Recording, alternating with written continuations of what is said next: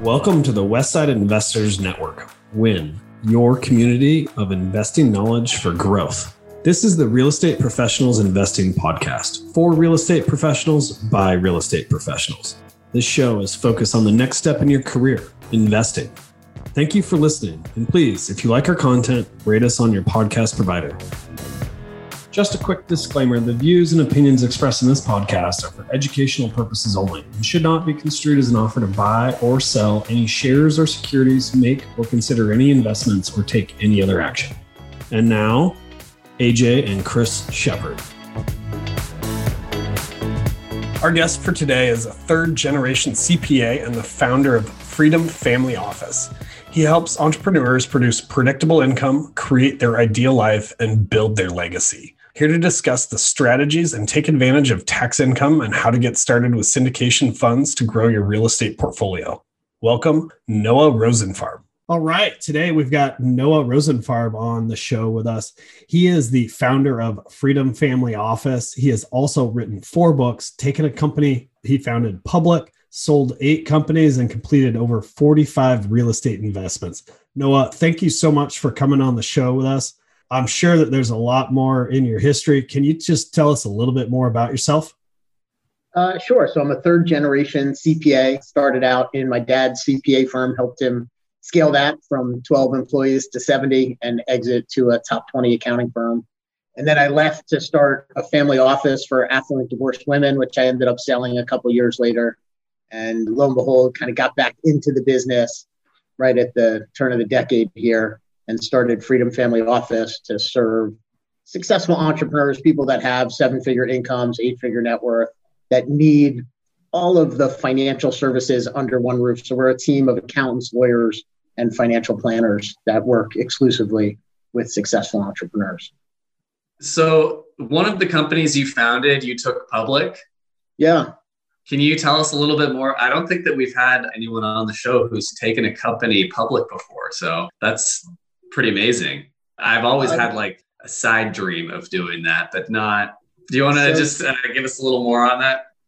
Sure. So, as part of my business over the years, I've had different funds, one of which was a private equity fund. The private equity fund focused on buying websites, internet based businesses. And when we decided that we didn't like the way that fund was operating, we wanted to evolve our business model. And the way we evolved it was by creating a clean balance sheet company that we took public that process has taken a number of years to kind of go through all the regulatory and compliance related requirements. But Fiji royalty is what it's called Fiji FIGI, the symbols, the tickers FIGI. And we started that business with the intent of buying revenue based royalties in internet businesses. So instead of acquiring the equity or providing the debt, we were using our capital and ideally the stock of our company to provide compensation at closing for an acquisition, and in exchange, we'd receive an ongoing revenue based royalty.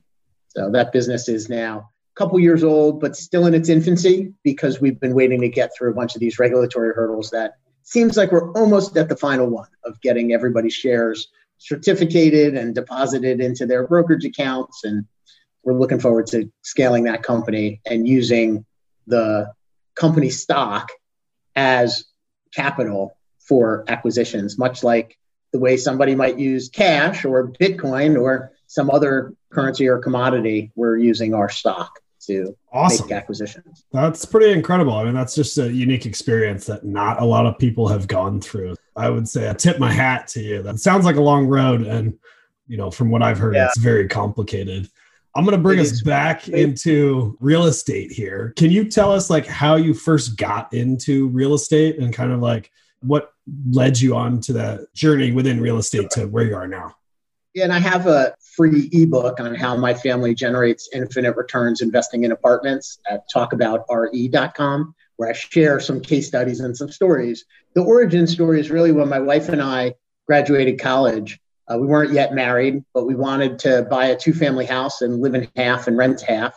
And we were able to do that in such a way where it was a brand new construction home. The builder was living there for two years so that he could avoid the capital gains tax when he sold. And when I went to buy it, I was paying full price. But I said, listen, add $7,500 to the purchase price and give that to me at closing as a closing credit. And at the time, you were able to finance 97% of your acquisition because this was back in 2000. So between the closing credit and the low down payment, I ended up getting $40 at closing to buy that house.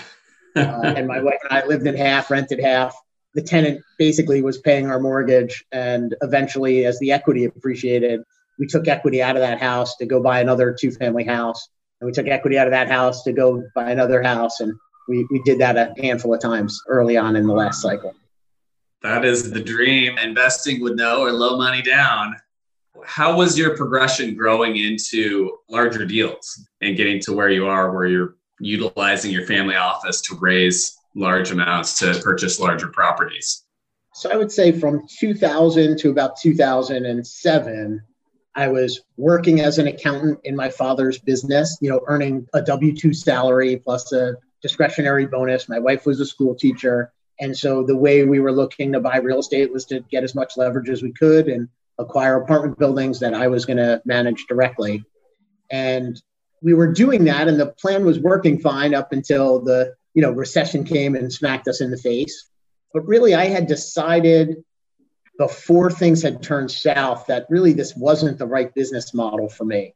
And I figured that out because of a concept called return on time. And so when I was measuring my performance in those early naught years, I was just looking at how much money did I have in the deal and how much money was coming out of the deal. And those numbers were impressive. But mm-hmm. I started to realize that like on Tuesday night, I'd leave work and I'd have to go deal with something with a tenant. Or Saturday morning when I'd wake up before we'd go out for the day, I'd have to go deal with some tenant issue. So I started adding up my time. And at the time that I was doing this exercise, maybe I was making like $75 an hour in my core business as an accountant. And so I started subtracting $75 an hour from the returns I was generating as if I had to pay myself for the effort I invested. And all of a sudden, my returns didn't look so good. And so I said, you know what? I don't want to make $75 an hour managing apartments. I want to invest my capital for growth. After the recession, I came at it with a different angle, in part because now I was managing other people's money. In 2007, I started a family office for affluent divorced women. And so by 2011, I started pooling the capital of those women clients along with my capital, and we started investing in larger syndications together. I'm actually really curious, like the family office. We've talked with some family offices here and there, and a lot of them make their money off commissions and stocks and that sort of stuff. Can you tell us like how you kind of developed that company and then more so like how you advise or talk to people about investing in private placements? Sure. So maybe I'll take you more up to speed and describe what it is that we do now. Okay. Because it might be a little bit more relevant. So family offices are it's a term that doesn't have a strict definition. But what it mostly signifies is somebody who used to be called a stockbroker that then became called a financial advisor that then became called a wealth manager now wants to be called a family office professional. And it's really just a symbol that maybe you're dealing with clients at a higher net worth level. A real true family office, a single family office, is how most people think of that term, which is a family having their own wealth managed by their own team of experts that they hire and pay directly. So that's a single family office. If you're the Gates family, if you're the Musk family, if you're the Dell family, you have your own family office. When you get to about 300 million, the economics typically make sense to have your own independent family office. But when you're from that 100 million to 300 million, you're probably going to benefit from leveraging what's referred to as a multifamily office and what we did is we scaled that down. So from 10 million to 100 million, that's really our sweet spot of entrepreneurs that we work with because we're a team of accountants, lawyers, and financial planners. We're doing everything under one roof that relates to their individual balance sheet. So their tax strategy, their insurance, their investments. We're kind of managing all of that in house together. And we're asset allocation agnostic. So if an entrepreneur wants to allocate more of their capital to venture capital or early stage investments and another entrepreneur wants to invest more in publicly traded securities like we don't have a horse in the race so to speak we're happy to help them for whatever the asset allocation is that they want to build and we're looking to guide them to leverage what they've created to become what we refer to as rich beyond money. So most people come to us already having achieved a certain level of financial success. And what we're looking to do is help them get really clear on what does the money mean to them? What do they want to use it for? And how do they have a life that's meaningful? And if we could help them orient their wealth towards that ultimate goal, then we think that's the true definition of success that we want to help them achieve. So, Noah, let's say that you know an entrepreneur comes to you and they have a successful business and you know most of their equity is tied up in their company and they're working a lot what are some of the i guess low hanging fruit or first things that you would do for a client like that to i guess help them reap some of their financial freedom yeah so we have a process that we walk entrepreneurs through that usually takes like two to three months. It's kind of a long time frame to get all your ducks in a row. But it starts by understanding what you have now. So, what are your income and expenses? What are your assets and liabilities? How much is your business worth? We put that on a piece of paper. Let's just start by understanding do we all agree where, where the starting point is? And then we have a conversation, typically in a couple, we're having both parties on the phone, even though usually maybe the entrepreneur is solely responsible for managing the family finances we want to talk to the couple about what's the life you're trying to create, what we refer to as your true north. So, if money were no object, how would you be spending your time? And as we build out that vision that they're trying to achieve together as a family, that's where they want to go. Then we start designing what's the best way to get there. And we do that through understanding, you know, the cash flow and how you're going to allocate your excess cash flow, but more importantly, maybe how are you going to avoid paying as much in income taxes? Because for many entrepreneurs, income taxes is their single largest expense. And so if we could reduce how much they pay in taxes, we effectively increase the amount that they could allocate to productive investments. And we go through this long planning process to optimize all those decisions, at the end of which each family has a blueprint to say, okay, I'm clear about where I am. I'm more clear than ever about where I want to go. And now I have some confidence that I know I'm, how I'm going to get there. Thank you. It's very enlightening. So, I guess jumping back to the real estate a little bit, you were on a panel for Entrepreneurs Organization regarding funds. And I'm just kind of interested to hear about your experience with real estate funds and you know how they might be different from a single asset syndication. Yeah, and I've done both. I've done probably 15 or 16 syndications. And then I've also done four funds. There's, I think, benefits and detriments to each structure. So, what I like about individual syndications from my perspective is it enables me to bring in new investors on a regular basis and expose them to what we have to offer. I would say that's the biggest business model driver for having syndications for me right now. The main benefit as an investor of investing in a syndication is you keep your control. So you have the ability to decide in each asset whether or not you want to participate. On the fund side, obviously, the con is that you don't have that control. So if someone's buying assets in Cincinnati and you don't want to own assets in Cincinnati, well, too bad you signed up for the fund. If somebody's buying an asset at today's price and you'd say, well, I'd rather wait and buy in six months because I think the price will be cheaper, well, too bad the fund is buying and you've got to participate. The flip side of the fund is that you can often get more exposure to a higher volume of assets than you would if you were investing directly in syndications based on how much the minimums might be. And then from a reporting standpoint, as an investor, when you invest in a syndication, you're getting a K1 at the end of each year in each of your individual investments. In a fund, you're getting one K1 that's summarized for all of the investments. So, from a compliance standpoint, it's a little bit simpler on the fund. And then the last main delta, I would say, is how fees get charged to the investor. So in a syndication, if you have a successful syndication, then the sponsor, the person who's put the deal together, is going to make most of their money from the promoted fees, the amount above the preferred return that they're going to get allocated. That's well and good. And then, unfortunately, if there comes a time where the sponsor can't generate at least the preferred return, they're probably not going to make any money on that deal. In contrast, in a fund, you're looking at, at it on a fund level. So if you have, let's say, three winners and one loser, the operator's only going to get paid on the net performance of those four assets. fund investor standpoint, you've got to decide which is more cost effective for you, which gets you the better result, and you know which structure you think makes more sense for your family. Do you find with I guess from my perspective of the industry, we've started in the syndication single asset space. And typically, like the progression goes from single assets and then kind of creating a fund and then also doing single assets and then just moving kind of directly to a fund.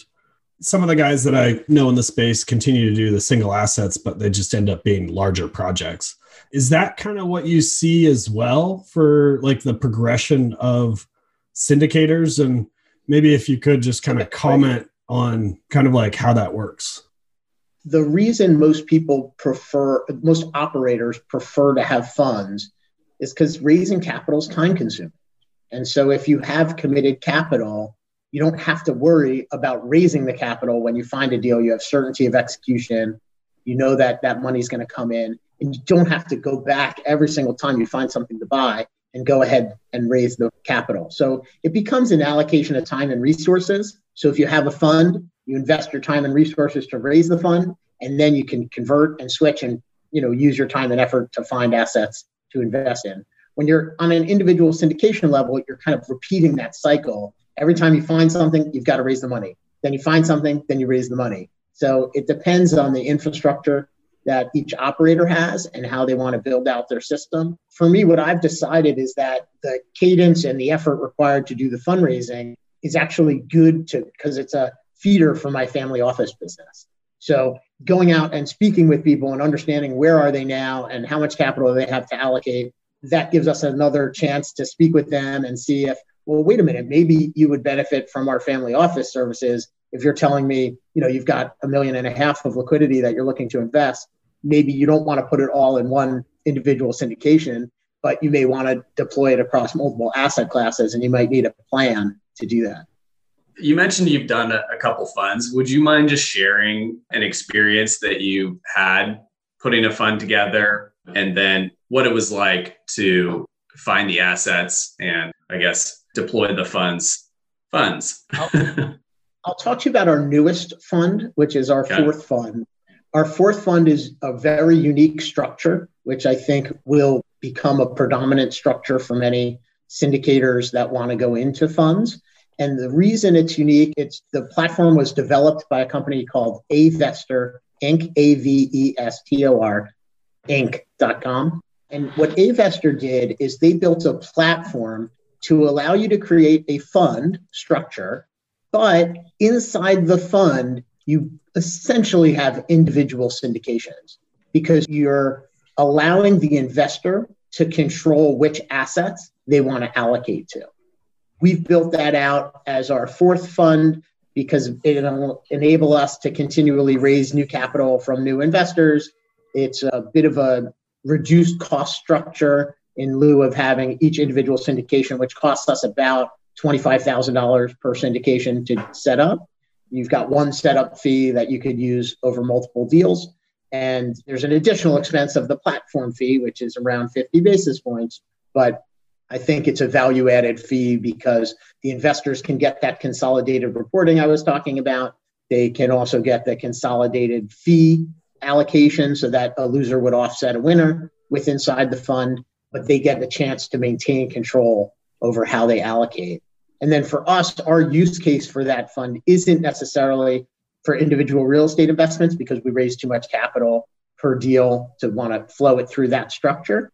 But we have a lot of other alternative assets and smaller investments that we were making with clients outside of real estate or even inside real estate. And we wanted a chance to bring the same families that are investing with us in real estate into these other asset classes like cryptocurrency, like commodities, like private debt, and some preferred equity. And now, here's a word from our sponsor. Get things done while you're on the move. Learn more about working with a virtual assistant through Offsite Professionals. It's a great way to get all the things done that you need to get done. Have freedom in your time and streamline your life by automating your business. Stop spending time on the tasks that you can delegate and start spending more time on your superpower. Call us today at 503 446 3177 or visit our website at offsiteprofessionals.com. So those are options for investors in the fund to allocate to, like crypto or, I mean, even interesting. And I guess when you have a, let's say that you purchased an apartment and it's in the fund, like, is there a limited amount of allocation for that specific asset? Only to the maximum that you set. So, you know, let's just say you were raising, uh, like right now, we have a private note with a small privately held franchisor. They need 500 grand of working capital for expansion. They're paying us 12% interest, 1% per month, plus they gave us a little bit of incentive equity in the company itself, some coverage. So it's only 500 grand. Really, it's there's room for you know 10 investors in that deal inside the fund. As soon as it sells out, that's all there is. But I wouldn't have another efficient way to raise $500,000 for one business.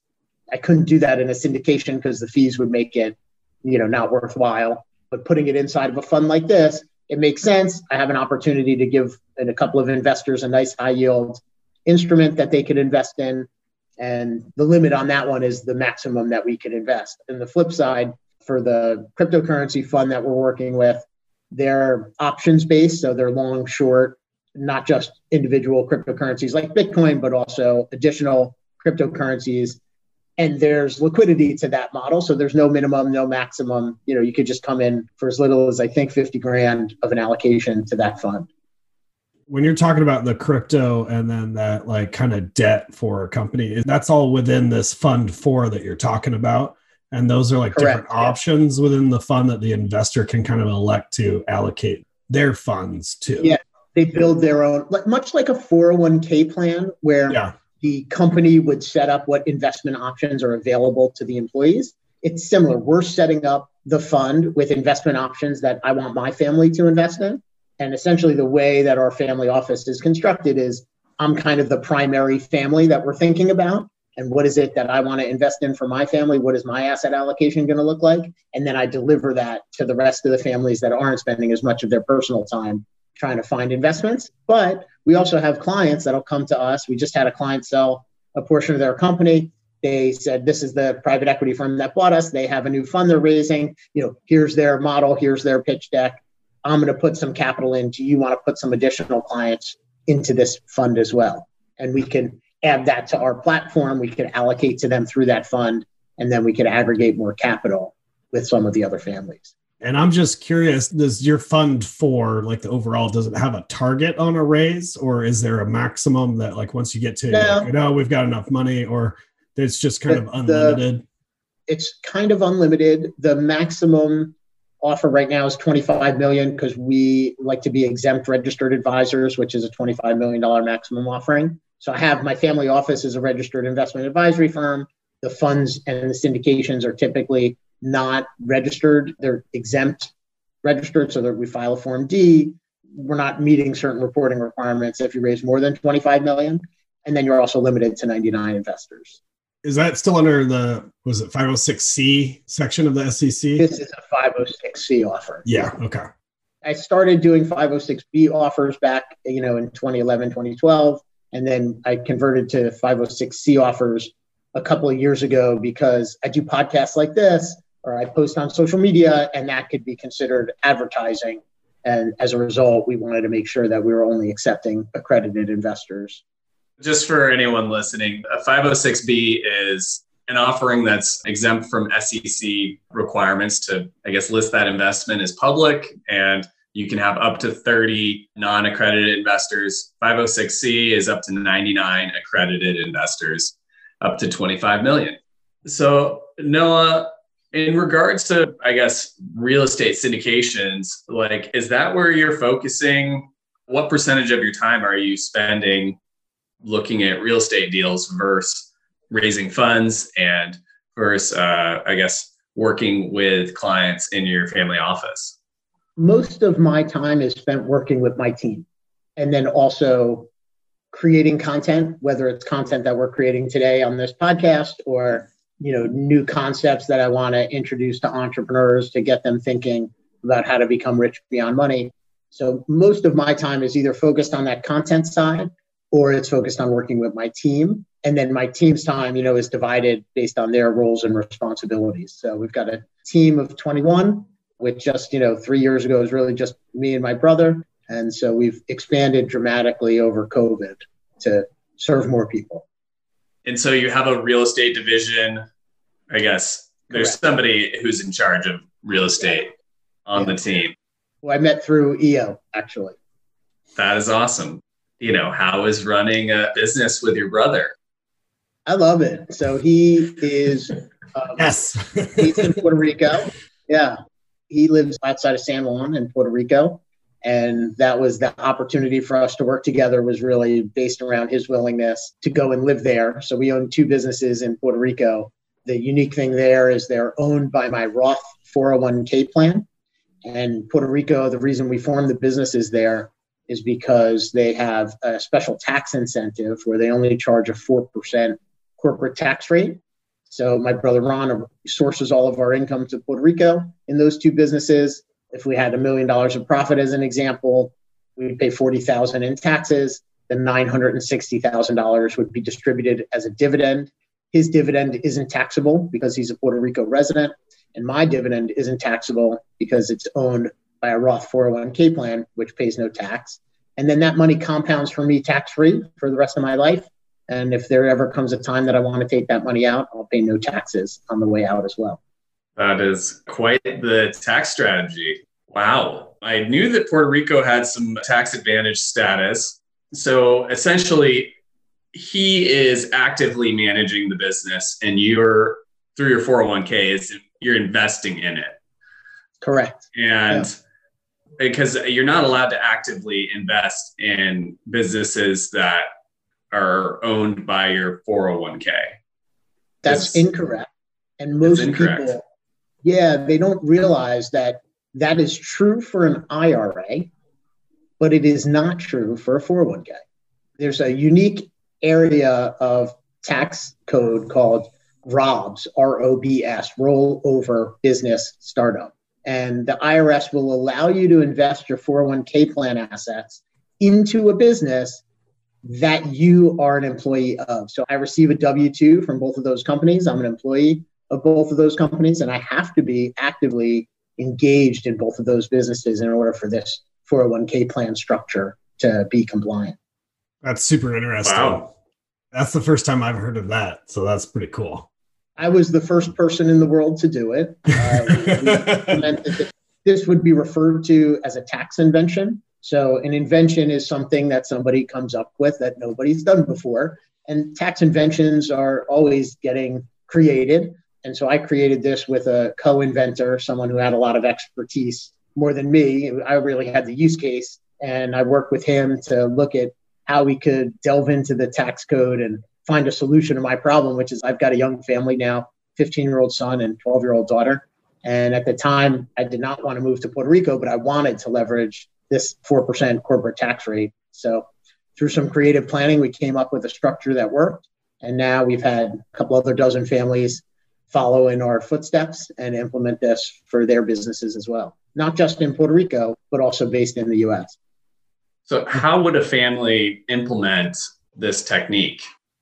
again, it goes back to the planning of like, where are you now? Where do you want to be? How are you going to get there? This could be a strategy to accelerate your ability to go from where you are to where you want to be. The key components are that you need income that you don't want to spend because, again, you're wrapping it up in a 401k. And if you want to take it out before you're 59 and a half, you need to pay a penalty. So you really want to do this for income that you don't need to support your lifestyle and income that you plan to save anyway. And then from a structural standpoint, you want to make sure that when you're starting this new business, that you have a high degree of confidence that it's going to produce revenue greater than its expenses so that there be profits that you'll be able to utilize to make distributions. Very, very interesting.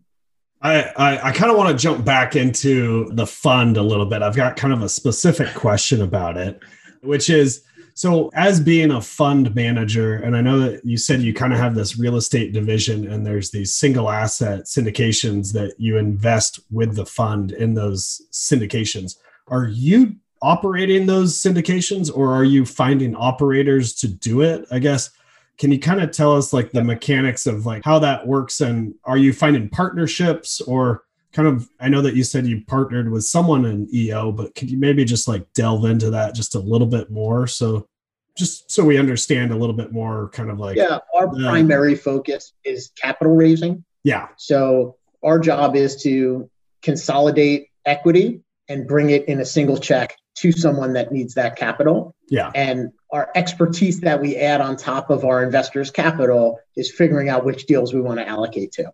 So investors trust us to look at deals and find deals that they know that my family is going to put our money into. And if Noah's putting his money there, then I'll put my money there too. Obviously, the benefit of the syndication is they can say, oh, Noah's putting his money there, but I don't want to put my money there. And they can pass, right? So our primary business is raising the capital, finding places to allocate it. Our counterparty is typically an operator, often that's fully integrated with asset management, property management, and construction management. But we do have some operators that we partner with that are just asset managers with a third party property manager with third party construction management. So we're willing to do those deals if we think they're the right deals, but we've always found a little bit of an edge with asset managers that also do direct property management. Nice. And if you don't mind me asking, like, do you have like a sweet spot for the type of real estate that you look for or certain areas, uh, maybe target areas? The buy box keeps changing. So I would say as interest rates have gone up and as the bridge loan market has dried up, what we've done for the last 10 years, which is heavy value add in predominantly like lower C class assets that we could convert to C plus or B minus. That model is a little bit broken it, right today as we were talking here in the beginning of November 2022. But that means that other opportunities are expanding. So we're making a push into build to rent. Uh, so new development of new projects. We find the risk reward profile there has actually gotten more attractive post COVID. And now that supply chains are starting to normalize and building costs are come back down, financing is still relatively attractive in that space. We own about a half a million square feet of retail and a half a million square feet of office that we bought very early in the cycle, kind of 2011 to 2014. We stopped buying in 2014. I think there may be some of those deals that'll pop up on the radar that are going to start to look attractive now. You know, we want to move where the puck is going, as they say. As real estate moves through different parts of the cycle and interest rates move through different parts of the cycle, I think different things become attractive. I would say 2023, I'm more likely to allocate to preferred equity in multifamily because I think the risk reward profile there is going to be relatively attractive. I think we could get, you know, mid to high teens returns on invested capital in a preferred position. And we're looking at anything that makes sense. Uh, is there kind of like a deal size that, or I mean, like from the southeast to the northwest, you know, the difference in price is fairly significant. So just depending on the target market, but I'm just kind of curious, like, are you going down as low as like a couple million dollar deals, or are you looking at like $10 million deals I, at the minimum? I just or? bought a two family house for cash, just my partner and I with a new operator, you know, a $400,000 deal, just because I'm testing a new operator and they're not ready to take our investor capital. So often what we like to do is invest just my money, just my partner Robert's money into a new operating relationship, see how they perform, test them. And then when we have confidence, then I, I'll write a bigger check with other people's money as well. Cool. Well, I think it's about time to get to our four questions. Noah, it has been an awesome talk. Your uh, tax strategy in Puerto Rico, I'm very, very impressed. Take us away, AJ. Sure. So, our first question is What's one piece of advice you would give to your 25 year old self? Go bigger sooner. You know, I mentioned I was buying two family houses on my own independently. And I think even as a 25 year old, I would have had the ability to pool capital and buy something bigger. And I wasn't really thinking about it because I was a practicing CPA. I was helping scale my dad's business. And I wasn't really thinking about commingling my personal investments with my business relationships. And I probably should have thought of that sooner. I like that a lot. Yeah. we our advice is like instead of buying a single family home, start off buying a fourplex. Like if we could do it again, that would be one of our pieces of advice is go bigger sooner. Noah, so what was your first entrepreneurial endeavor? I usually say I made homemade potato chips when I was eight years old with John Bizarro and Chad Masurlian, and we went out before school and sold them for a dollar a bag. But that wasn't a real enterprise with employees. When I was 19, I bought a college pizzeria in my college town with my brother Mark.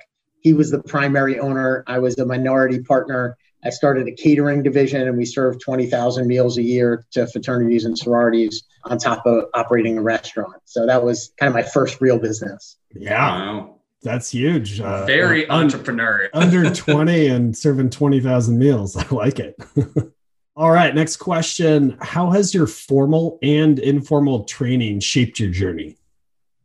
So, I used to testify as an expert witness in divorce court about how much money people made and how much their businesses were worth and how they spent and allocated their capital. And one of the best parts of that training was that I had to write a written report for the judge to be able to read before I would testify in court. And the skill that was required was taking this large volume of complicated information and simplifying it into a way that a reader who's not as technical of an expert as I am could understand where I was coming from and agree with my position, just persuading them first through a written report and then through testifying as an expert witness and being sure that I could tell the judge that, hey, my story is better than the other expert story, so you should believe me. Yeah. That's a very uh, unique experience a, for sure. that's a first. Lots of firsts today. All right, Noah. And our last question is what was your biggest mistake and what did you learn? You know, I think mistakes are always a tough word because it implies that you do something differently if you had to do it all over. And I like where I am. So I wouldn't call it a mistake, but I would say something that I've learned that was significant is I retired with the intention of finding meaning and purpose in my life through investing more of my time in philanthropy. And I spent about two years working with different charitable organizations that I care about and investing my time there. And at the end, I realized that I'd rather just give my money to them and spend my time with entrepreneurs because those are the people that I have the most fun being around. And so that really led me to building this family office for entrepreneurs and kind of serving my family and families that are like mine, where they have financial independence, they have time freedom, but they need to find that meaning and purpose in their life and building something for me that serves a higher purpose that I'm not not just in this business to make money i'm in this business to shape you know the future of families and the people that i'm helping you know, i've always thought of them as my heroes when I was a little kid, I admired entrepreneurs because I knew that they were the ones that were creating jobs, they were the ones that were innovating, and really were the ones that changed the world. So those are the people that I care about most. Those are the people that I get to support, and I'm glad that it didn't take me too long to put it all together. That's awesome. Sage wisdom. Yeah. Gosh, what an awesome interview. Thank you yeah, so much, Noah. Appreciate it. Um, hey, Noah, if our audience wants to get a hold of you or maybe learn some more about you, what's the I know that you mentioned something earlier, but what's the best way for someone to get a hold of you?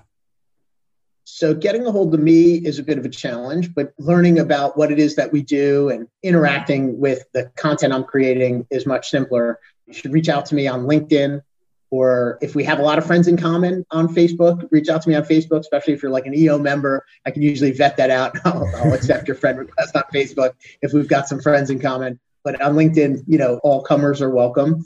And then if you had an interest in learning more about what it is that we do for families, you could go to talktofreedom.com and fill out an intake form. Tell us about your situation, and you'll get on a call with our team that could describe how we might be of value to your family. Awesome.